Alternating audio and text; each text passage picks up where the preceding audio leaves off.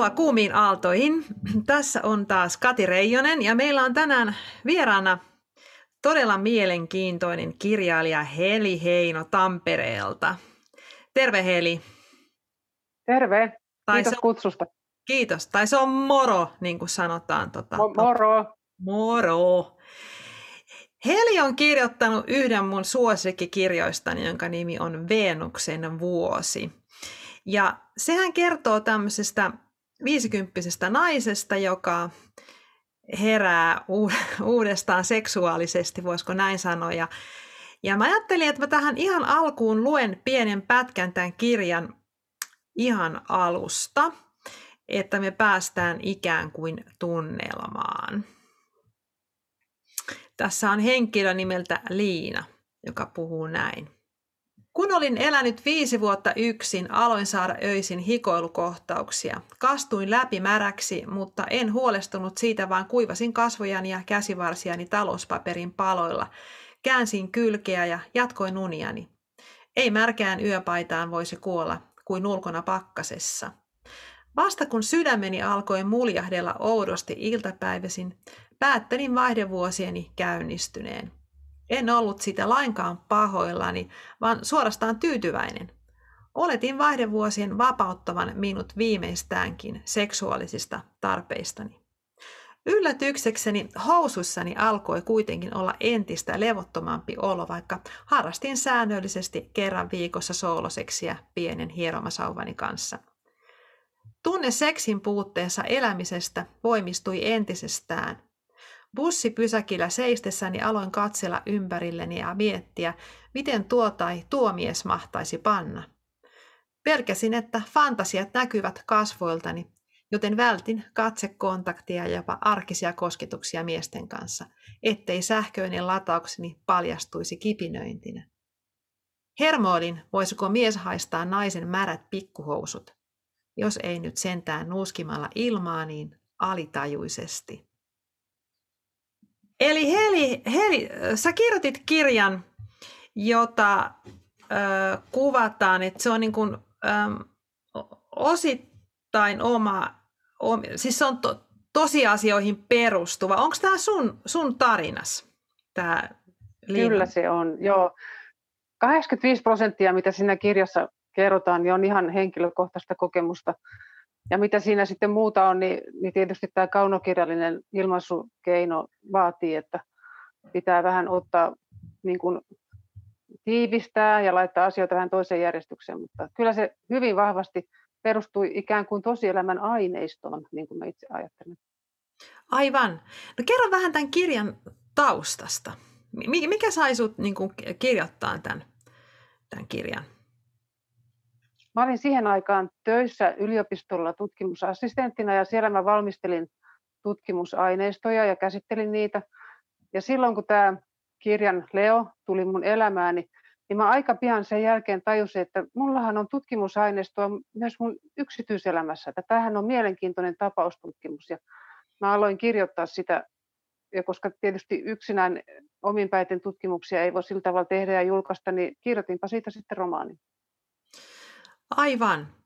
Ja, ja siis äh, tämä on sinänsä niin kuin todella mielenkiintoinen kir, kirjan niin kuin formaatti, koska se on tavallaan, niin kuin, äh, siis se on, se on fiktio, eli kaunokirjallinen teos, mutta sitten se on hyvin, siinä on hyvin paljon tietoa. Eli lähdit sä niin kuin ihan, äh, oliko tämä sun yksi tavoite, että sä jakaisit sitä tietoa, mitä, mitä sä olit itse, itse kerännyt tästä seksistä viisikymppisten seksistä ja, ja vaihdevuosista? Se ei ollut mun päällimmäinen tavoitteeni, mutta koska mä aloitin sen seksielämän tavallaan nollasta monien vuosien tauon jälkeen, ja mulla oli siis kaikki ongelmat, mitä voi kuvitella. Ja mä jouduin niihin hakemaan itselleni tietoa, niin tavallaan ne tuli sitten kirjoitettua ylös siihen romaaniinkin, että miten mä oon niitä ratkaissut. Että, että niin vaihdevuosista tuli paljon niin kuin sellaista vaikeuskerrointa siihen seksielämään, mutta myös ihan hirveästi lisää ulottuvuuksia. Aivan. Joo, siis mun mielestä tämähän on äh, niin kuin, äh, siis sen takia niin tärkeä kirja, että, että kun monella naisella on, on näihin vaihdevuosiin vähän semmoinen, niin voisi sanoa, vastustava asenne, että niistä ei mielellään puhuta eikä niitä mielellään ajatella ja se voi johtaa sitten siihen, että sä tietoakaan ei niin lähdetä hakemaan. Niin tässä sä ikään kuin vähän niin kuin salakuljetat sitä tietoa naiselle, joka ajattelee lukevansa kirjaa, fiktiota, tarinaa Liinasta ja Leosta ja heidän mehukkaasta seksielämästään. Et se, sen takia mä kyllä haluan niin erityisesti kiittää sua tästä kirjasta. No, että... Kiitos. Mä ajattelinkin niin, että ne lukijat oli mun niin kuin, mukana kumppanina siinä matkalla myöskin. Että mä en, silloin kun mä etsin niin kuin ratkaisuja mun omiin ongelmiin, niin mä niin kuin, ajattelin, että joku muunkin tästä voisi hyötyä. Olenpa siitä iloinen, jos joku kokee hyötyneensä siitä. Aivan. Joo, siis ilman muuta ihan varmasti kokee, koska tota, just tätähän me niin tarvitaan. Me tarvitaan sitä tietoa, että elämä ei lopu lopuvaihdevuosi. Et niinhän sä tuossa alussa, alussa just ö, sanot, että, että sä hikoilit ja, ja, ja tajusit olevassa vaihdevuosissa, mutta sitten kuitenkin se kaipuu siihen kumppaniin, niin sekin alkoi sitten kuitenkin elää, elää sun mielessä. Ja Kyllä, Eks... siinä tapahtuu ihan hurjasti kaikenlaista vaihdevuosien aikaan. Esimerkiksi se, että jos on, niin kuin mulla on ollut turvaton lapsuus ja mä oon niin kuin tavallaan kantanut sitä kuormaa koko ikän niin syvälle haudattuna mun sisimpään, mutta siinä vaihdevuosi itkun aikana niin e, ei sit, se ei enää onnistunut se, että mä vaan niin kuin kuljetan sitä taakkaa sellaista, niin vaan mun piti ruveta ratkaisemaan niitä lapsuudenkin asioita. Ja kun mä sen sain tehtyä asiantuntijoiden avulla, niin mä voin nyt niin kuin henkisesti paremmin kuin ikinä, vaikka mun vaihdevuosit jatkuu edelleen seitsemättä vuotta, niin mä oon sisäisesti niin kuin ehjä ja onnellinen ihminen ensimmäistä kertaa elämässäni. Ja ilman vaihdevuosia, tätä kriisiä, mihin vaihdevuodet ajoin, niin mä varmaan vieläkin jatkaisin vaan vanhaan malliin hammasta purren. Joo, tämä tämä on just tämä, mitä me on tässä yritetty tässä meidän valmennuksessakin ja, ja muussakin toiminnassa nyt tuoda esille, että, että tämä on hyvä vai, vaihe naisen elämässä, tämä kun vapautuu siitä suujatkamisen rasitteesta ja, ja tota, lapset on, on ehkä lähtenyt pois kotoa tai ainakaan ei ole ihan niitä pieniä lapsia siinä enää helmoissa ja sitten useinhan on niin tilanne, että, että havaitsee olevansa sinkku niin kuin minä ja, ja ilmeisesti sinäkin, eikö niin, että sulla on lapsi, mutta sä olit kuitenkin sinkkuna. Mä olen nyt sinkkuna jo.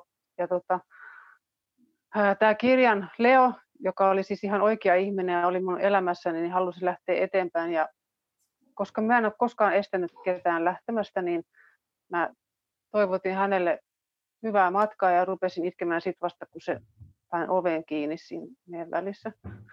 Ja niin tota, mm, mulla jäi kaunis kertomus ja kaunis kirja siitä, mutta sen jälkeen itse asiassa mä en ehtinyt kauaa sitä itkeä, koska mä jouduin sen jälkeen vähän yllättäen sukulaisen omaishoitajaksi ja sitten mä aloin uupua siinä ja kaikenlaista hyvää ja raskasta on tapahtunut näinä vuosina.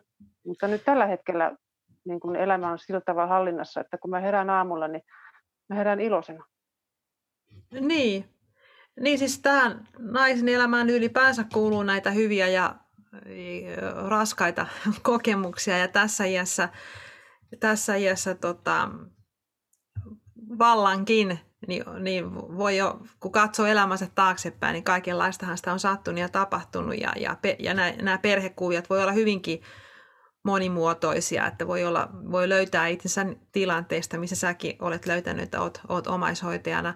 Mulla on vähän tätä samaa, me on siitä sun kanssa joskus juteltukin jossain Atenan tilaisuudessa että meillä on yllättävän paljon niin kuin samoja kokemuksia ollut. Miten tämä, lukiko tämä Leo koskaan tätä kirjaa?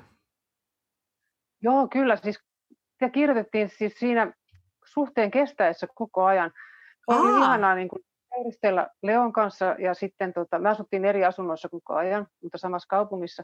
Ja, mutta mä myöskin odotin malttamattomana, että, että Leo lähtee sitten illalla kotiin ja mä niin kuin ryntäsin tietokoneelle jo ennen kuin hän sai ulko kiinni. Että, ja sitten mä seuraavan kerran kun tavattiin, niin mä sitä aina näytin, että mitä mä olin kirjoittanut sitten edellisenä iltana. Että, että se, se niin kuin kertyi ihan joka tapaamisen jälkeen mä kirjoitin jotain, mitä oli oikeasti tapahtunut.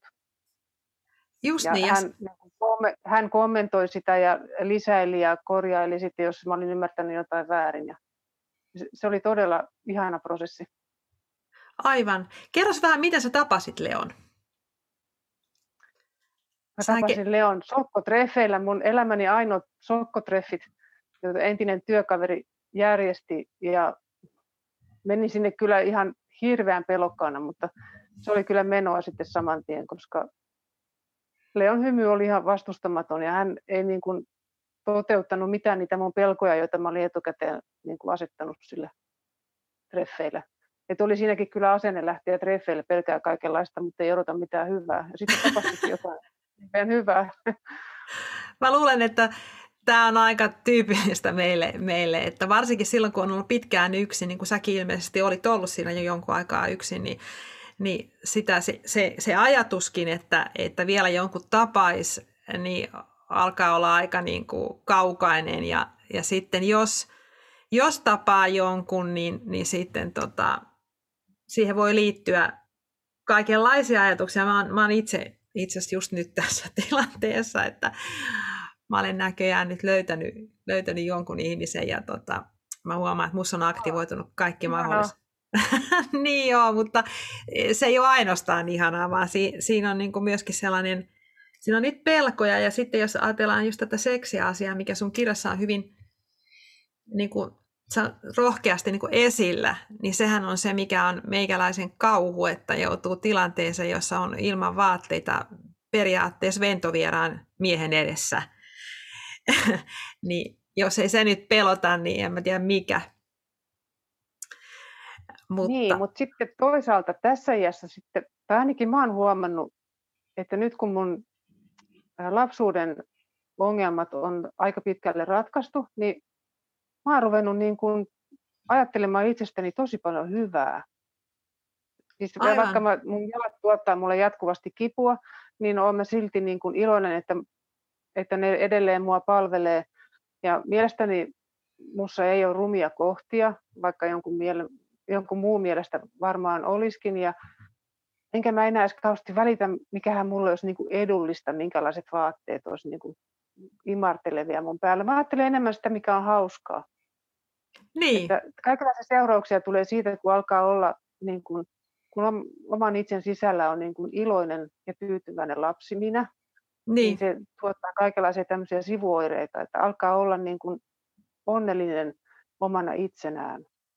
Ja nyt mä en tietysti ole testannut tätä, koska mä oon nyt ollut pari vuotta tässä yksin, niin että miltä musta tuntuisi rakastua ja riisuutua sitten ensimmäistä kertaa jonkun edessä, mutta mä uskoisin, että mä olisin ehkä vähemmän neuroottinen kuin aikaisemmin, koska mä voin henkisesti niin hirveän hyvin nykyään.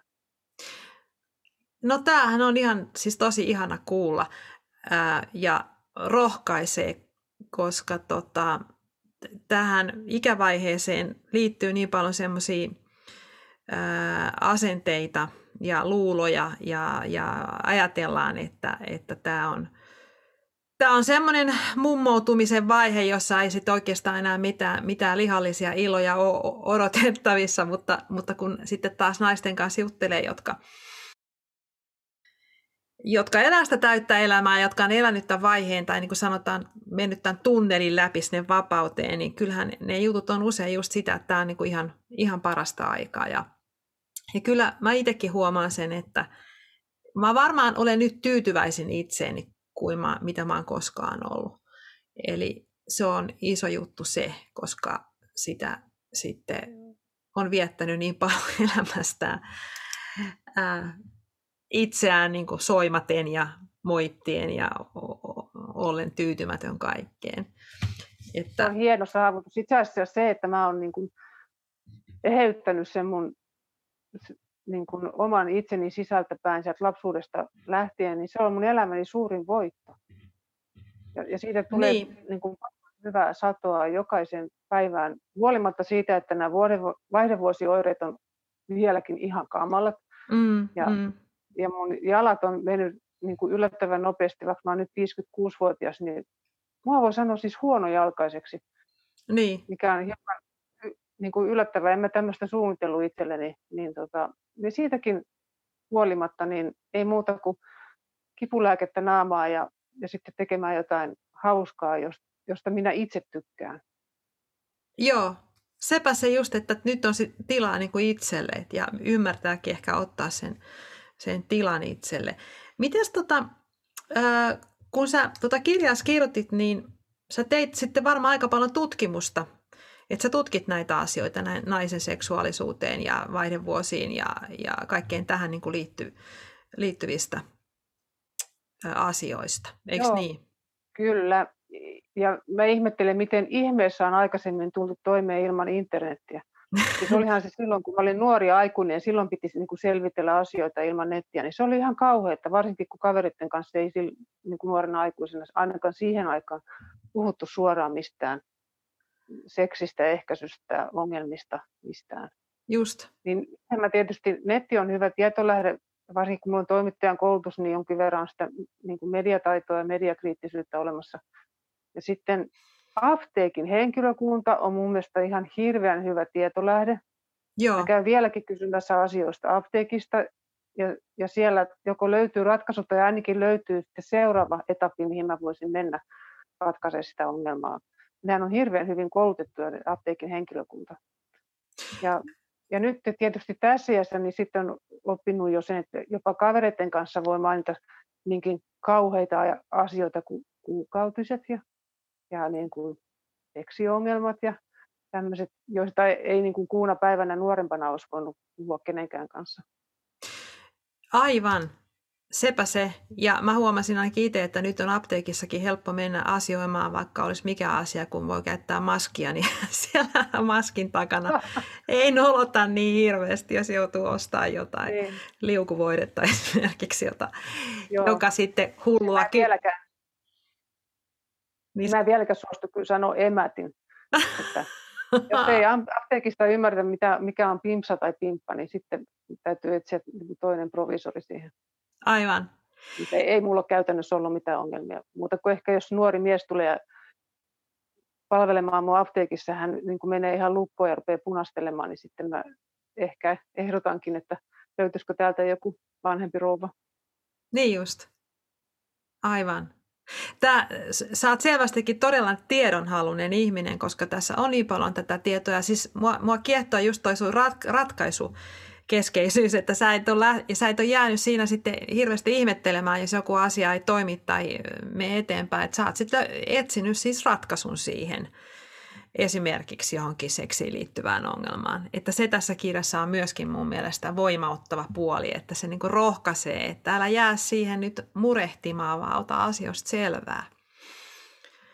Kyllä, ja mä toivonkin, että kaikki niin kuin vaihdevuosiin tulevat naiset niin sais niin kuin, pystyisi menemään hyvän kokeneen gynekologin juttu sille niin kuin keskustelemaan, että millä strategialla niin kuin lähdetään näihin vaihdevuosiin. Että ei sitten tule sellaista, että seinät kaatuu päälle ja itkee yksin kotona ahdistuneena, vaan että olisi joku luottosumre. Mutta mä ymmärrän sen kyllä, että se on niin kuin myös kustannuskysymys, koska varmaan julkisella puolella tämmöistä palvelua ei helposti saa. Että enkä mä itsekään pysty enää käymään yksityislääkärillä, koska en ole tällä hetkellä töissä. Niin sehän se tässä nyt on, että tota, yleislääkärillä on huono käsitys tai siis puutteelliset tiedot vaihdevuosista, eikä sieltä ei välttämättä saa sitä apua, mitä pitäisi saada. Ja sitten yksityiset kynekologit, heistäkään kaikilla ei, siis voi olla yllättävän huono, huonot tiedot, mutta tota, ja tähän asettaa siis naiset eriarvoiseen asemaan ehdottomasti. Ja, ja meillähän oli podcastissa Maija Kajaan tamperelainen kynekologi, joka on hyvinkin tämmöinen estrogeenihoito myönteinen. Ja hän on siis tehnyt Tampereen kaupunginvaltuustolle aloitteen tämmöisestä vaihdevuosi-klinikasta, joka oli siis julkisen terveydenhuollon ää, sisällä. Ja, ja siis kaikille naisille sitten avoin ja mahdollinen paikka saada sitä tietoa, mutta niin kauan kuin ei ole sitä klinikkaa, niin on, on tota Helin kirja, kirja, josta saa jo aika paljon, paljon, aika paljon apua ja, ja nimenomaan tätä inspiraatiota. Tässä kirja, tämä kirjahan on aika, aika niin kuin rohkea, että sä kirjoitat, näistä seksi, sä kirjoitat rohkeasti näistä seksikohtauksista ja sellaista saa harvoin kyllä lukea keskikäisten ihmisten elämästä kertovissa kirjoissa. Miten tämä sujui, tämä seksin kirjoittaminen? Oliko se sulle helppoa? Kyllä se kirjoittaminen oli helppoa ja mä, mä olin niin kuin tosi avoin ja suora ja varmaan johtuu siitäkin, kun mulla on toimittajan koulutus, niin mulla on taipumus sanoa asiat niin kuin ne on. Mutta sitten myöhemmin, kun alkoi se kirjan julkaisu lähenemään, niin silloin mä rupesin niin kuin hävettää yksin kotona ne tekstit, että mitä mä oon niin tekemässä vielä omalla nimelläni. Että mutta se, niin kun se häpeä aalto, niin mä annoin sen tulla ja annoin sen mennä ja sen jälkeen tota, se ei ole mua vaivannut se suoruus. Tosin täytyy nyt myöntää, kun mä tänä aamuna taas otin kirjan vähän pienen tauon jälkeen käteen, niin mä ajattelin, että kyllä se tosiaan onkin aika suoraan kirjoitettu, että pikkusen punastelin itsekin, mutta mä oon silti iloinen, että se tuli tehtyä koska sellainen peittelevä kieli on tosi raskas lukea, kun sitä täytyy tulkita koko ajan niin paljon.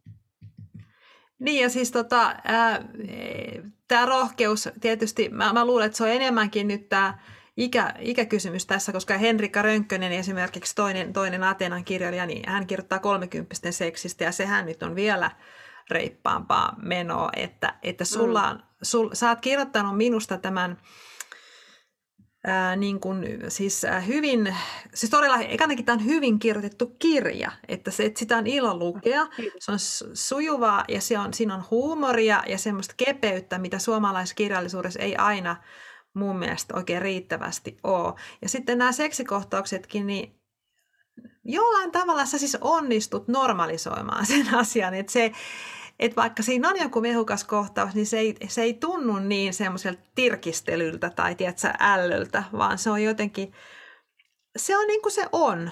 Ja onhan seksi nyt kaiken lisäksi ja ehkä juuri erityisesti, niin onhan se niin kuin aika, aika hauskaa. Tai siis se on, se on jotain sellaista, millä on helppo kyllä nauraa että kaksi ihmistä toheltaa siinä hikipäissään, niin, niin, niin eihän sitä oikein, eihän sitä ihan täysin vakavissaan voi ottaa.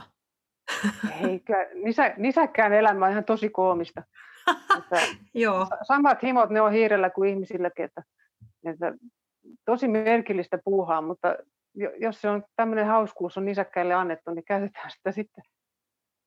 Ja Aivan. onneksi nykyään siinä ei sitä niin kuin tässä suomalaisessa yhteiskunnassa – raskauden pelko ei ole se ensimmäinen tunne, koska ehkäisy on hyvin saatavilla. Nyt kun vaihdevuodet on kohta lusittu, mullakin on vuosi viimeisistä kuukautisista ja mä toivon, että mä kohta siirryn vaihdevuosien jälkeiseen aikaan ja kaikkien mm. ihanaa, mitä sieltä tulee, niin vielä vähemmän on tätä niin kuin perhehuolia tai lisääntymispelkoa tai mitään sellaista niin. estämässä sitä nauttimista. Joo, ehdottomasti. Sehän on niin kuin suuri, suuri... Niin kuin, nyt mulla on kyllä yksi este no. kyllä olemassa, ja mistä ei ole kauheasti puhuttu. Se on, tai itse asiassa se ei ole este, vaan se on niin kuin muutostilanteessa on se, että ää, mä oon saanut serotoniinilääkityksen, ja, ja se on yksi niistä lääkkeistä, jotka vähintään seksuaalista halua. Aha. Ja tästä ei kauheasti puhuta. Se ei ole mun elämässäni kauhean iso tragedia tällä hetkellä, koska mä en ole koskaan pystynyt erottaa rakkautta ja seksiä toisistaan. Ja mun elämässäni tällä hetkellä ei ole rakastavaa parisuhdetta, niin se on ihan luonnollistakin, että mulla ei ole seksiä. Joo. Mutta se, että jotkut lääkkeet aiheuttaa sen, että seksihalut hupenee. Se ei, mä en ajattele seksistä mitenkään kielteisesti, mutta mä en vaan niin kuin kärvistellä täällä seksin puutteessa. Ja Aivan. se voisi olla ihan hyvä puheenaihe joskus, että, että miten lääkitys, joka on niin kuin välttämätön terveydelle, niin voi sitten sivuvaikutuksena aiheuttaa tällaista haastetta, jos on parisuhde niin kuin päällä. Joo, toi on kyllä hyvä, hyvä pointti. Siis on, on paljon lääkkeitä tosiaan, jotka, jotka vaikuttaa tuohon seksihalukkuuteen. Kuulin just, että jopa hormonikorvaushoito, joka pitäisi periaatteessa niin kuin pitää nainen nuorena ja vireänä ja limakalvot kunnossa ja seksihalutkin niin kuin kohillaan, niin, niin jollakin naisilla aiheuttaa haluttomuutta.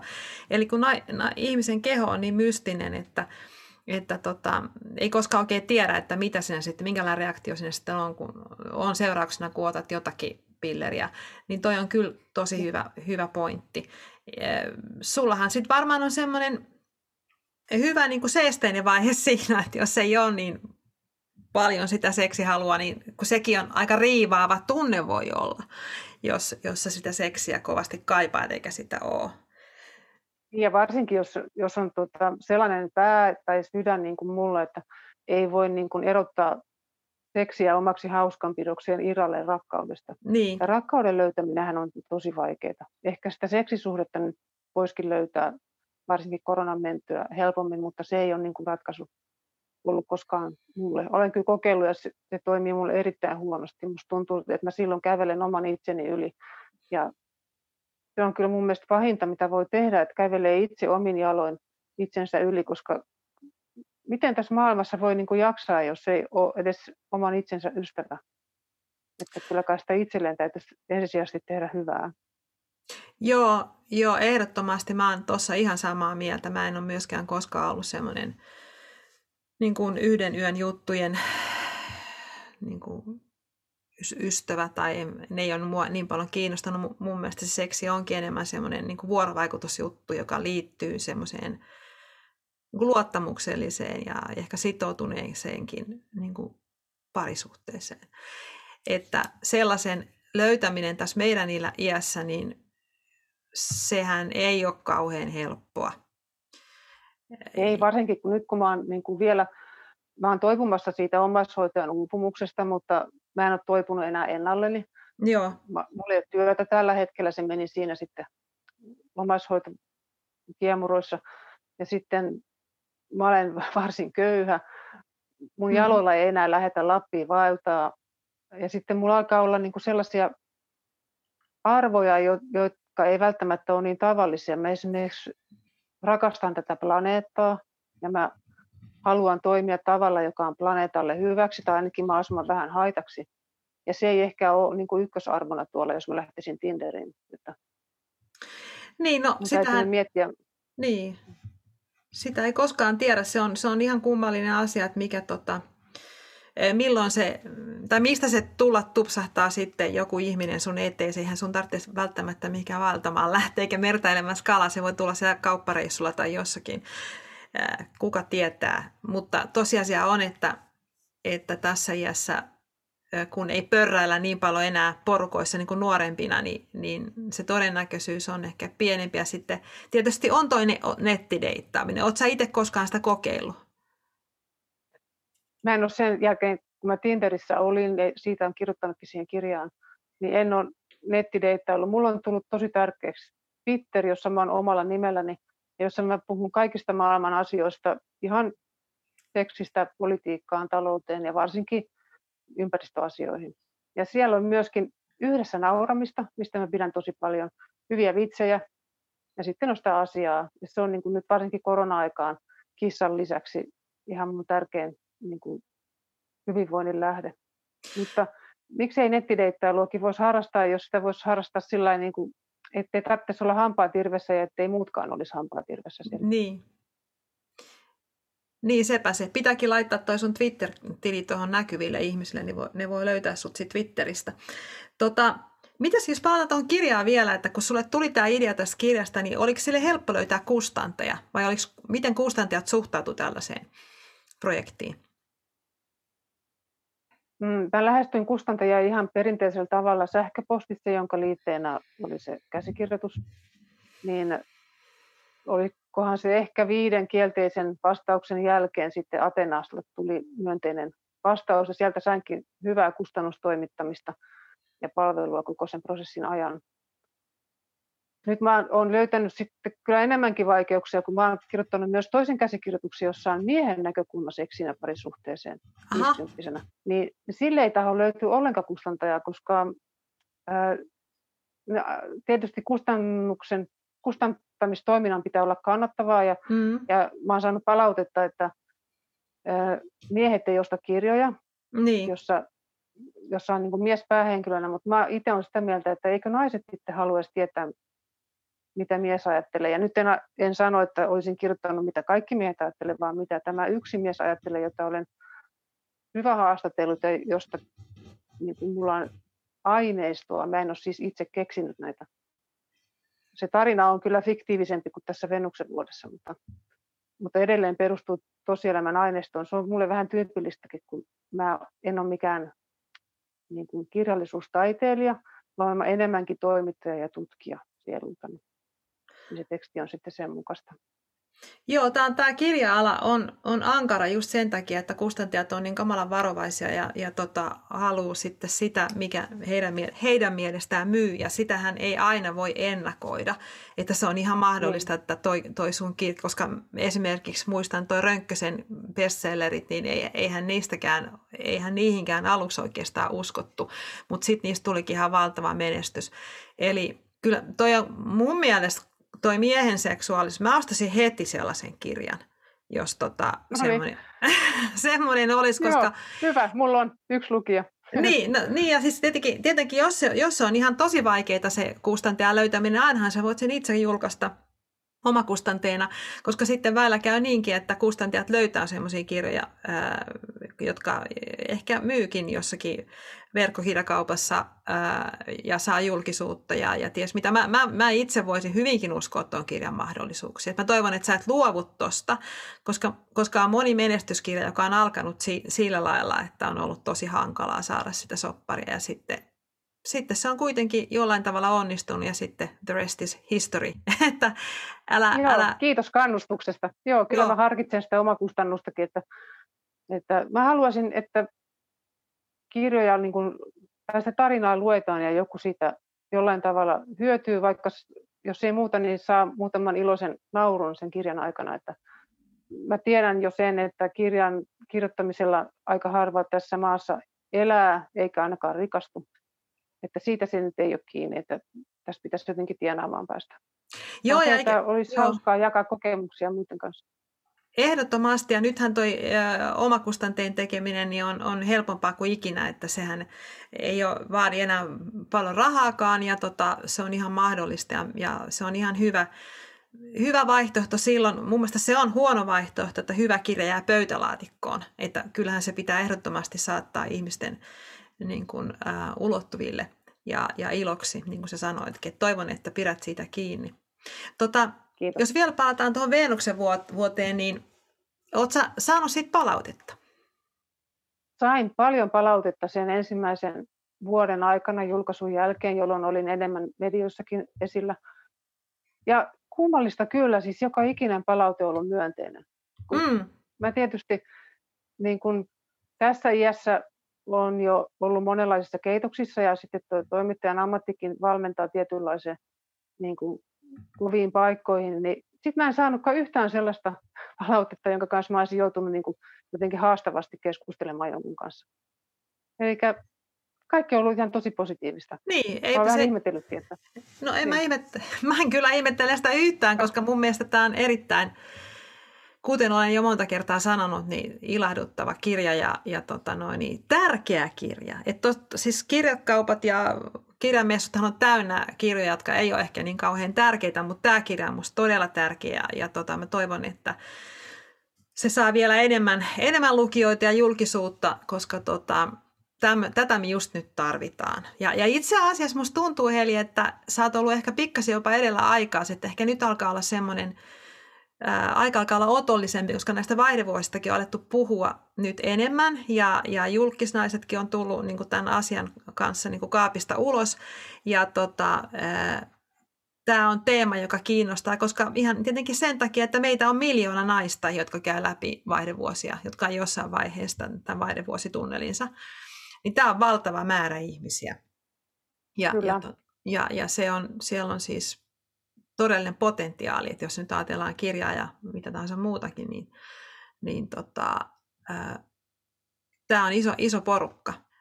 Tota, no sä kerroit tuossa, että sun elämässä on, että sä oot nyt hyvässä paikassa, sulla ö, on ollut raskaita kokemuksia, mutta sä oot sieltä tunnelista kävely ulos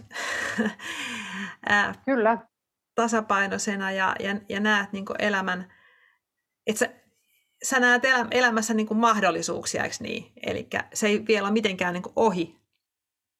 Ei, ja mä näen itse asiassa niin kuin elämä sinänsä on musta niin sellaista iloa tuottavaa.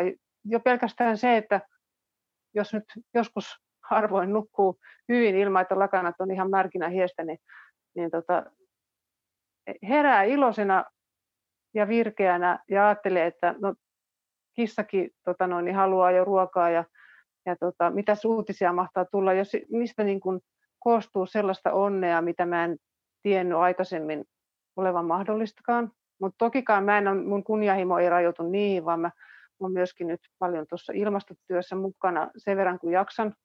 Mm. Ja sitten tietysti haen työtä samalla, että, että se ilmastotyö, jossa mä haluan, että nuoret onnistumaan, on ikään kuin auttamassa nuoria onnistumaan siellä, niin se on sellainen, joka tuo mulle niin kuin elämän tarkoitusta. Mä olen niin kuin yhteydessä planeettaan, joka on siis suurin ystävä, mikä ihmisellä voi olla. Mm. Niin, niin se tuo mulle myös hyvin paljon tyydytystä. Joo, ja se on, se on sikäli tota, on kiva kuunnella, koska sitten äh, kun, se, kun se on just niin, että eihän, kun me usein ajatellaan, että, että se parisuhde, silloin kun eletään yksin, että se parisuhde nyt sitten olisi jotain, jota tota, pitäisi, ää, ää, tota, mikä pitäisi olla, että elämä olisi jotenkin elämisen arvosta. Mutta elämässähän on niin paljon muutakin. Se, se, jos mä törmäisin johonkin mieheen, joka myöskin niin kuin rakastaa planeettaa ja rakastaa kissoja, niin musta ei mikään olisi ihanampaa kuin lähteä niin kuin yhdessä elämään, elämään käsi kädessä. Ja mä haluan, että siinä olisi myöskin seksiä ja sitä varten pidän, vaikka mä en hormonikorvaushoitoa pystykään ottamaan sukurasitteen takia, suvussa on paljon rintasyöpää, niin mä kuitenkin pidän paikallishormoneilla ää, Pimpsani kunnossa niin, että jos tällainen rakkaus mun elämääni vielä tulee, niin mä en ole ihan niin nollilla kuin mä olin silloin, kun mä aloitin kirjoittaa sitä Venuksen vuotta. Että jotain pitää oppia omastakin elämästä, että tekee sitten mieluummin uusia virheitä eikä monen kertaan niitä samoja. Niin just. Aivan. No hei, tähän me voidaan vähitellen lopetella tämä meidän, meidän keskustelu. Ää, mä laitan tuosta tota, kirjasta tiedon tuohon, että mistä sitä saa. Äänikirja, äh, siis anteeksi, tota, e-kirjana on, on vielä saatavilla. Ja sulla olisi sitä itselläskin, onko sulla niin paljon, että sä voit myydä halukkaalle, jos joku haluaa oikein paperikirjan? Vai Tuossa sohvan alla on laatikossa muutama kymmen kirjaa, jota mä ostin kustantajalta pois siinä vaiheessa, niin. kustantaja tyhjensi varastoa. Että kyllä sitä vielä saa paperillakin, jos haluaa. No niin, mä laitan sitten tota, ää, tiedon, että miten, miten se onnistuisi. Mutta muuten mä, mä toivon sulle Heli niin kuin kaikkea hyvää ja sitten e-, ehdottomasti, että pidät kiinni tuosta sun kirjaprojektista ja, ja koitat saada sille joko kustantajan tai sitten itse kustannat sen meidän iloksemme ja että jatkat kirjoittamista muutenkin tietysti, koska tota, saat siinä hyvä ja sulla on paljon asiaa ja, ja äh, maailma tarvitsee sitä, sitä sun näkökulmaasi. Ja, ja me, me vi, vaihdevuotiset naiset, niin me, me, me tarvitaan just tällaisia esikuvia – ja, ja tarinoita, jotka auttaa meitä jaksamaan, kun tuntuu, että me ollaan, me ollaan jo vähän tämmöisiä tuotteita, joiden parasta ennen päivää on mennyt ohi, että meillä ei ole enää oikein paikkaa. Mutta elämähän voi olla hyvää tässäkin, tai tässä vaiheessahan se on erityisen hyvää, niin kuin me nyt jo huomattiin. Niin. Kyllä, henkisesti ihan parasta, ja, ja sehän on tietysti henkinen vointi on kaikkein tärkeintä. Ja mä toivotan myös sulle oikein hyvää vointia ja ihanaa elämää kaikille kuulijoille. Kiitos. Ja tämä oli nyt äh, Kuumataalo tällä kertaa ja me jatketaan taas ensi kerralla ja mä toivon sulle myös kuulia kaikkea hyvää, pysy terveenä ja muista, että elämä ei suinkaan vielä ole ohi ja käy ihmeessä lukemassa toi Helin kirja, mä laitan siitä tiedon sitten tuohon esille mun puolestani. Moikka!